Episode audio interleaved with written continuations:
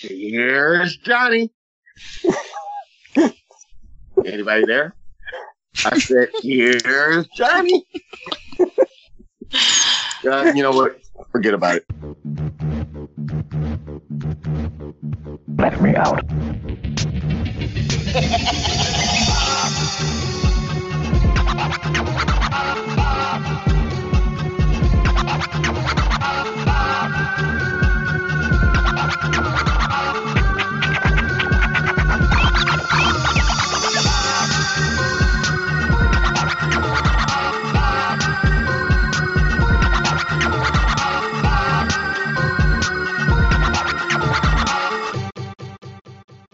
Hello, everybody. Welcome to a Tattoo Far, where we take a one idea, mash it up with another idea, put them together and throw them over the cliff just enough where we could catch them and pull them back up and laugh about it at the end.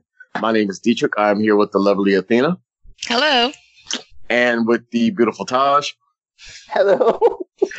You're too And kind. today we're talking about taking movies out of their genre and putting them in another genre. How would that actually work out? Like, for example, if I took a movie that was dear to everybody's heart and turned it into a horror flick, how would actually would it pan out? In this situation, the movie that I chose was The Sound of Music. Oh my gosh. That is right, boys and girls. I chose the movie The Sound of Music. And what would be so interesting is if we put a little bit of a horror flip to that. Let's check it out, shall we? Um, you know, the movie starts, uh, it was made April 1st in 1965 is when it viewed, but it's not just a movie. It's actually based off of a stage musical, which is actually based off of a true story. Um, it's based off of the Von Trapp family, which is a, a family of uh, singers. Uh, the whole family sang and they went around all of Europe and, and was like the big vocalist group, um, right before World War II. And so they, they were the hot topic. They were the NSYNC of the area of the era at the time. You know what I'm saying? So they would go around singing. The whole family would, would get down with songs and, and make everybody laugh and feel good. And in the basis of the story, so you got Julie Andrews, which was like her breakout star role. Everybody remembers her from that. She plays Maria. Um, Maria is a, uh, what is that word? Um, a postulant. So a postulant is a individual who's a candidate of being a, a higher ranked, um, church member. So she goes to school. She learns how to, to, um, basically learns church stuff, but also learns how to serve and things of that nature. So not like a nun, but kind of along the same lines, right?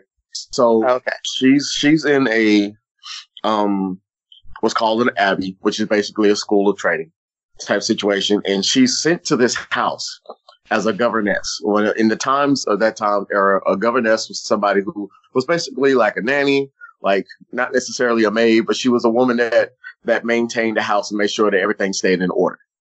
And so she did that, um, with Captain Von Trapp, uh, which is played by Christopher Plummer in the movie.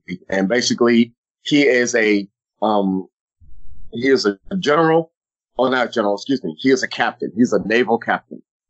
And his wife passed and he has seven children. So he's taking care of all seven children by himself and, and still being a part of the military, but, but trying to figure out how to take care of his children. And he's very strict and very stern with them and everything is by the book, same way military, the way he was raised. So she comes into the household and, um, you know, the kids are giving her hell and then some, but then she winds up winning them over and, and being nice to them and showing sympathy and, and, and basically relating to them to the path where they start love, falling in love with her, you know, and, and she's got them singing around the house and, and doing chores and all this kind of stuff. And the kids can really sing.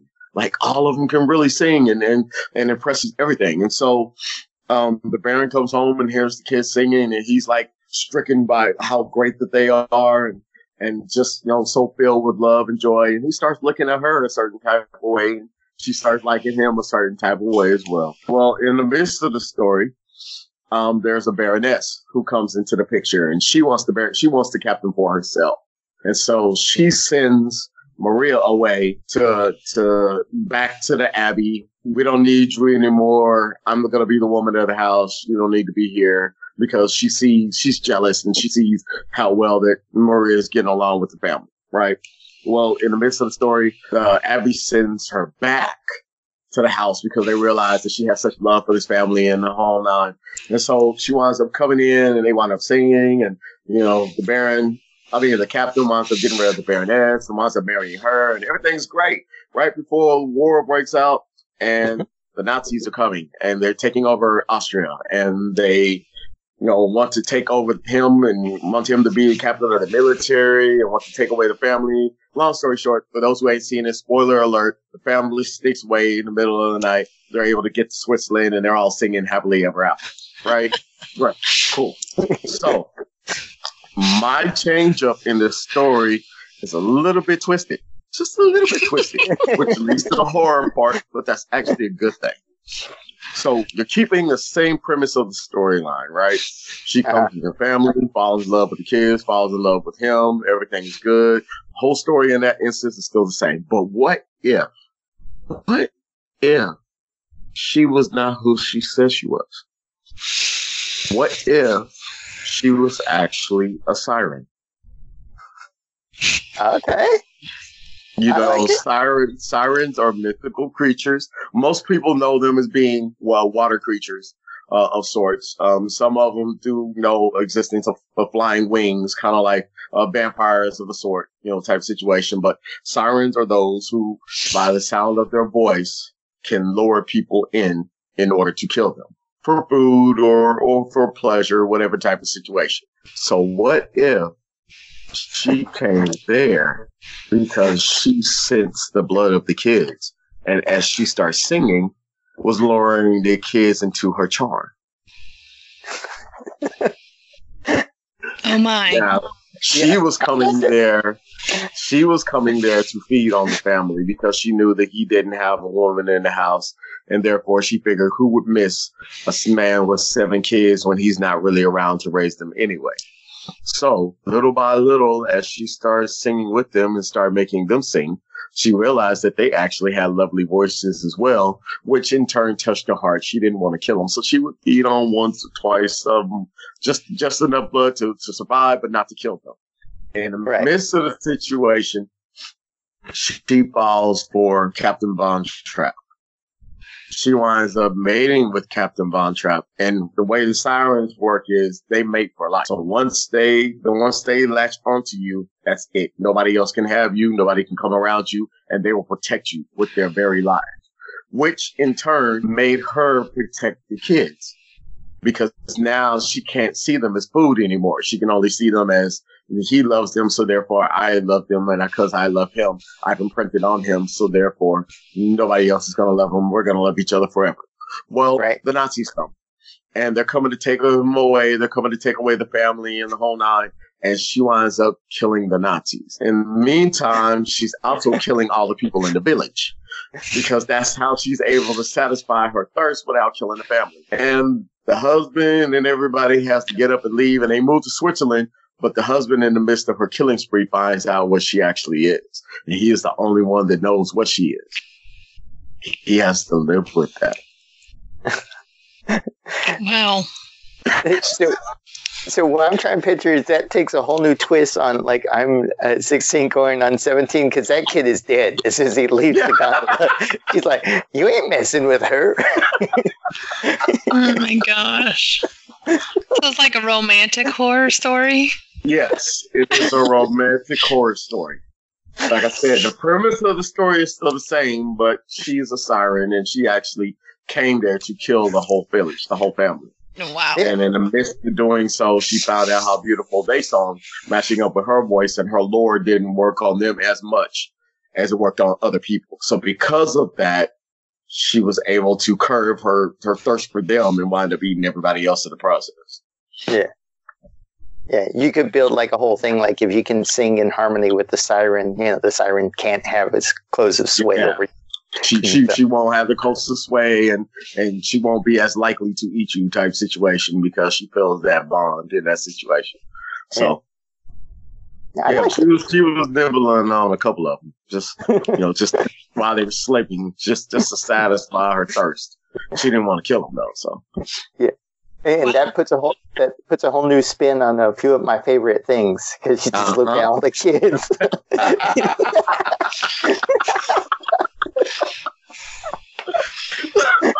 Athena, I wish everybody could see your face. You're like horror, like no, no, no, Yeah, I- Got some psycho lady tasting children. Well, it's the same thing as it, right? It was, uh, you know, it took the form of a clown, but it wasn't actually a clown. It was actually an ancient being that, you know, failed on the, on the fear, the fear factor of for people. And because of that, children were the most susceptible to that. So they taste the best because they got frightened so easily. Yeah. Thanks. Makes sense. Yeah. So that's where I'm at. Did uh, yeah, do y'all need a second? Yeah, yeah, okay. I'm good. Yeah, I'm that's I'm good. Okay. You want to go next, Athena? Or? Um, yeah, I'll follow that. Uh, so the movie I chose is uh, an American romantic comedy, Ten Things I Hate About You, wow. Okay. from 1999, starring Heath Ledger, Julia Stiles, Joseph Gordon-Levitt. Uh, who else is there? David David Krumholtz. Anyway, it just pretty much follows. It's I didn't realize until we were researching this that it's kind of a modernized um, modernization of William Shakespeare's Taming of the Shrew. Yes. Yeah.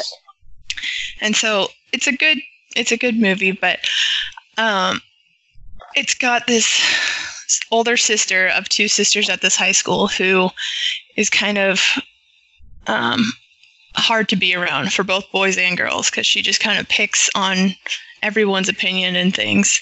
And her father won't let either of them date. And then in the beginning of the movie decides that the younger one can date because she really wants to as soon as the older sister who nobody can stand her and she can't really stand people um, as soon as she can or as soon as she has a date then the younger sister can start dating. And so a bunch of the boys at the school end up trying to find someone for her to date so that they can date the younger one and in the process of that there's a lot of comedy and some interesting um, happenings but i um, didn't really follow the, the show mine um, I kept the title, obviously, the ten things I hate about you, and I mine's a little bit of a slasher kind of horror, I guess. Yep.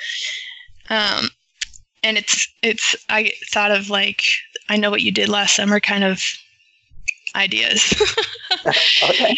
and so I have the movie opening up on on the high in a hallway of the high school, and there's many voices being heard where different voices are saying things that they hate, and it just kind of you can just hear those, and then the then there's two girls at a locker, and that's where you kind of start the film, and they're talking about one of them is talking about how she hates the creepy science teacher at the school, and the other one's starting to say something about her family, but then it kind of cuts to some boys in the locker room and they're talking about things and people that they hate. And then it shows the end of the day, the kids are all going their own different way. And then it shows a family, and the father of this family is announcing that he is going to start his new job um, at the school in the morning. And his son is a student at the high school, and he's not very thrilled to have his dad at his school.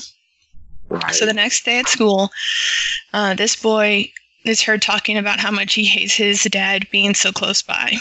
So then something mysterious happens and the school is evacuated. And while everyone's outside, uh, the principal announces that they can't go back in today, so just go ahead and have the rest of the day off. So um, one of the girls from earlier in the hallway meets up with some of those boys from the locker room, and they all go to a lo- local coffee house and they try figuring out what they think happened at the school. And the um, boy of the dad whose job is now at the school finds his dad because he wants to make sure he's okay. And then his dad tells him he's fine and to go on about his day and enjoy his time. So he takes his girlfriend and they go to a park and he's still complaining about his dad being at the school. Um, one of the girls from the locker scene at the beginning, I gave her the name Talia. She goes looking um, for anyone and any going in her direction to walk home now that they have the rest of the day off. And she can't find anyone, so she walks home. And then I have her getting to her front yard and then just stopping and just staring at her house. Mm. But then I have the camera cutting and it shows everyone going to school the next day and part of the science wing of the school is blocked off and they're just told that they can't go to those last two classrooms at the end of the hall and rumors start to spread about what could have happened at their school and um, the boy whose father now works at the school i gave him the name east Easton, he is relieved to find out that nothing happened to his dad. He wasn't involved in anything. And his girlfriend, who he was complaining to at the park, is confused because she thought he and his dad weren't getting along. He didn't care much for his dad being around. And so they um, are eating lunch with the boys from the locker room. And um, the other girl who didn't walk home alone, I gave her the name Beth, walks up and is looking for that other girl, Talia. Um, and no one's seen her. And so eventually Talia is found by the, she's like snooping around by the blocked off classrooms in the science hall with a boy named Reef.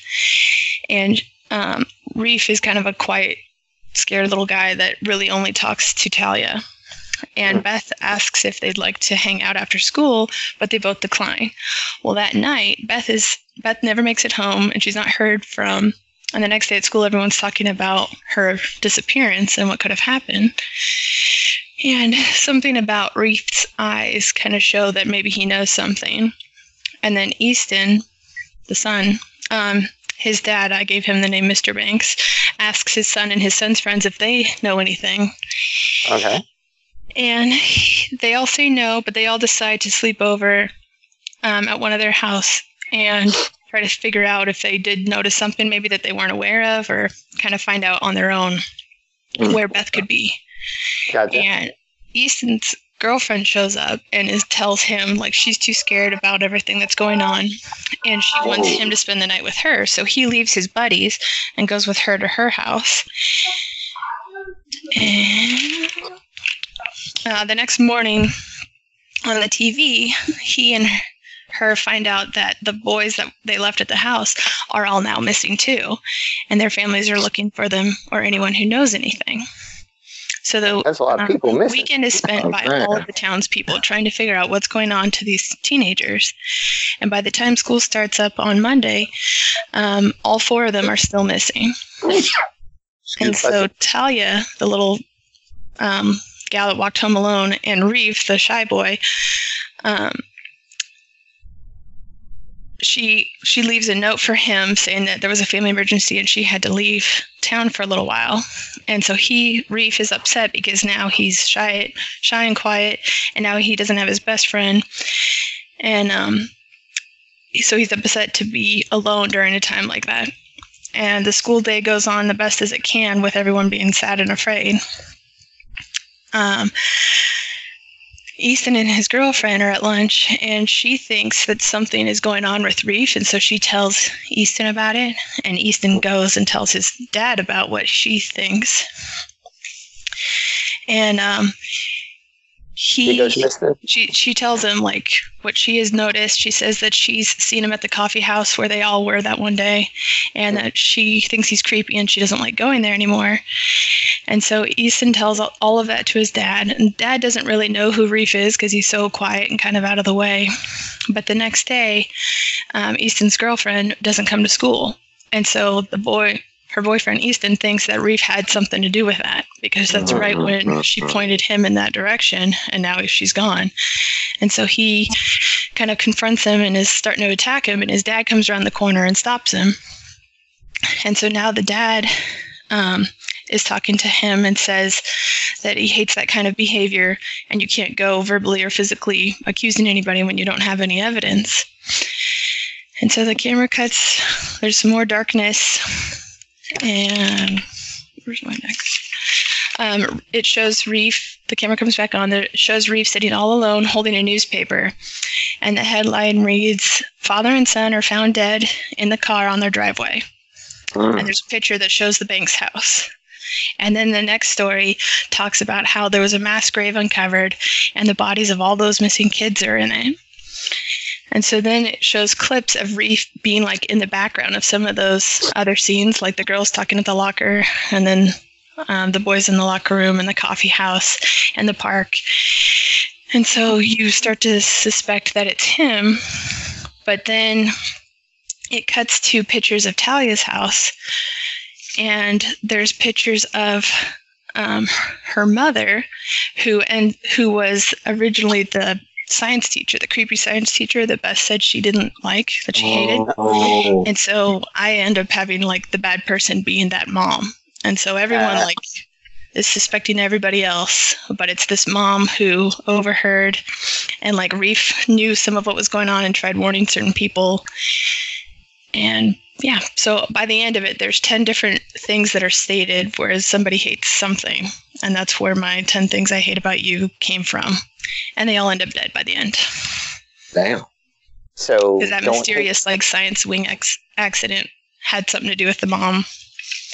And yeah, I don't want to go into all the gritty detail I wrote down because it's a little evil. Okay. But yeah, Okay. Okay. I like it. Look at So- you at the dark side. Ah, okay. Okay, I see it. I see it.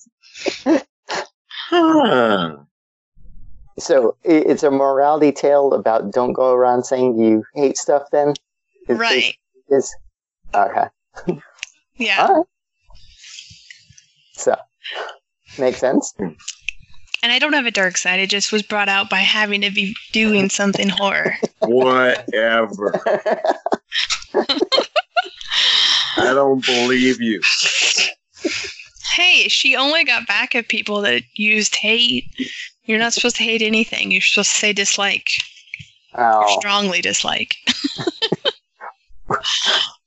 or disagree with, or yeah, I got you. Yeah. I got Whatever.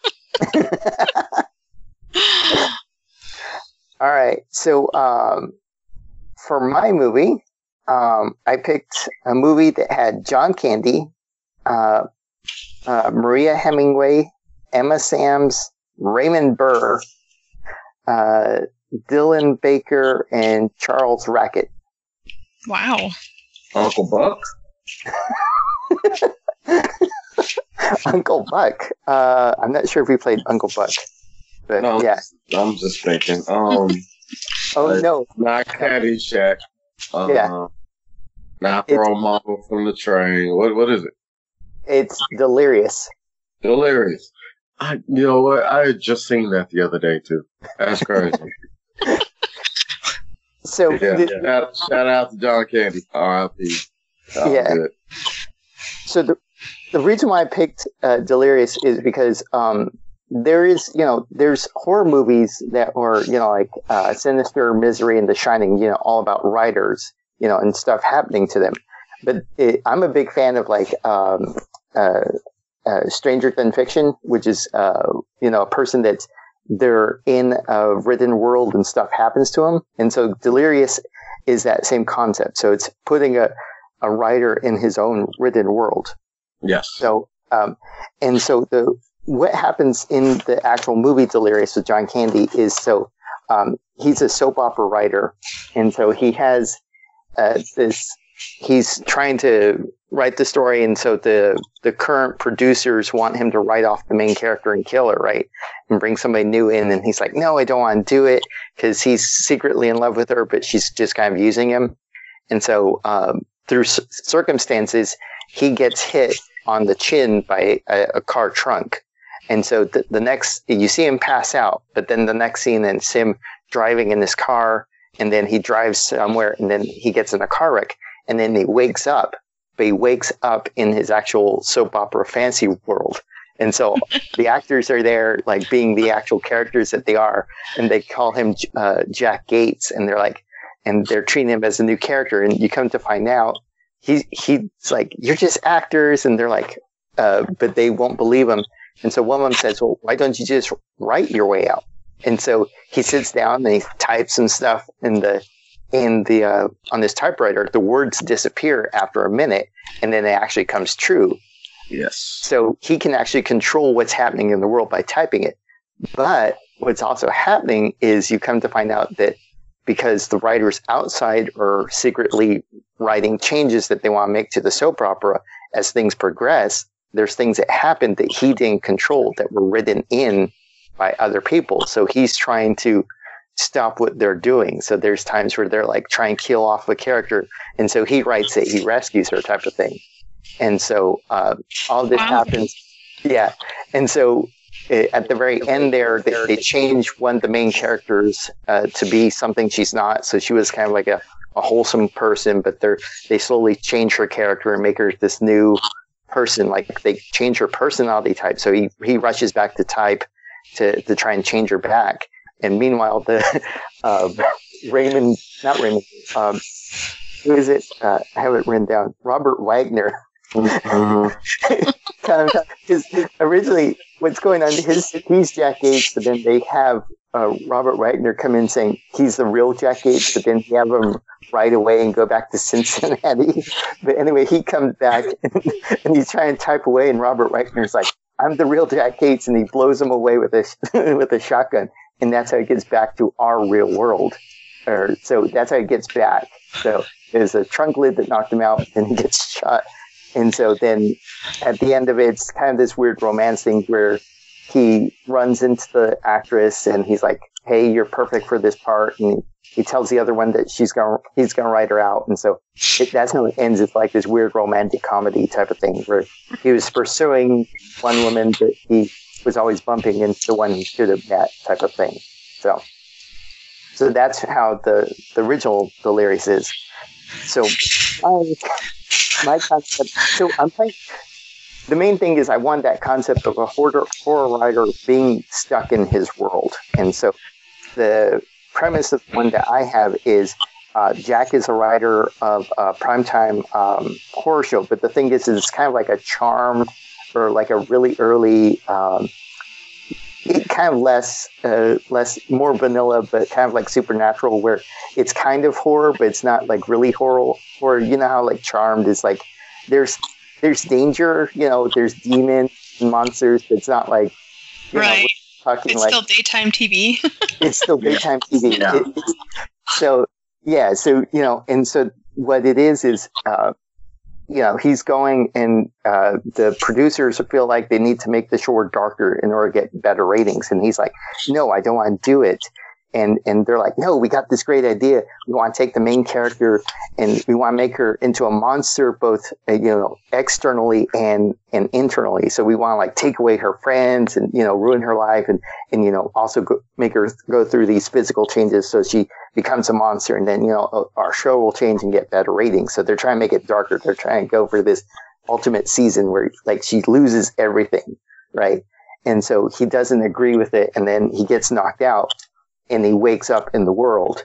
And so it, he's like, what's going on? And so as he's there, he finds out that he can type things to control it. But it, as things progress, the world is slowly getting darker. So the monsters that are in there were like daytime monsters, but now they're slowly getting more dangerous and stuff. And so it's him trying to survive with the main character and her sidekicks and trying to write their way out. And then, you know, ultimately, you uh, know, he'll make a sacrifice at the end to kill himself. And then he gets sent back to our world. And then he, you know, retakes over the show. So it's- they don't go through that type of thing. So, Wow. so yeah, that was, that was, cause I was thinking it's like, it'd be, there's never been quite a horror movie like that where it's like you're stuck in the world, but you have powers, you know, type of thing. Right. Yeah. So, yeah, I like it. you like it? Glad I could hear all of it. Yeah. But, but not as dark as Athena, huh? I mean, because she killed off 10 actual people. You know, me, I just killed off fictional characters, you know. Hey. Goodness. I'm the dark one. I killed off a whole damn village, so I'm not tripping. Yeah, but you're okay. You took out Nazis. That balances out, right? oh, yeah. Like their families don't care. Like, yeah, that's how it is.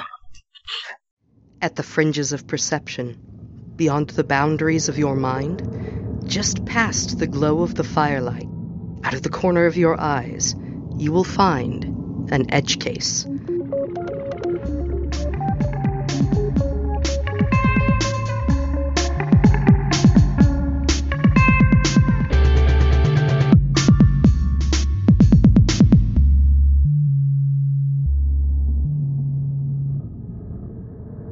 Edgecase Podcast coming September 10th. Learn more at edgecasepod.com.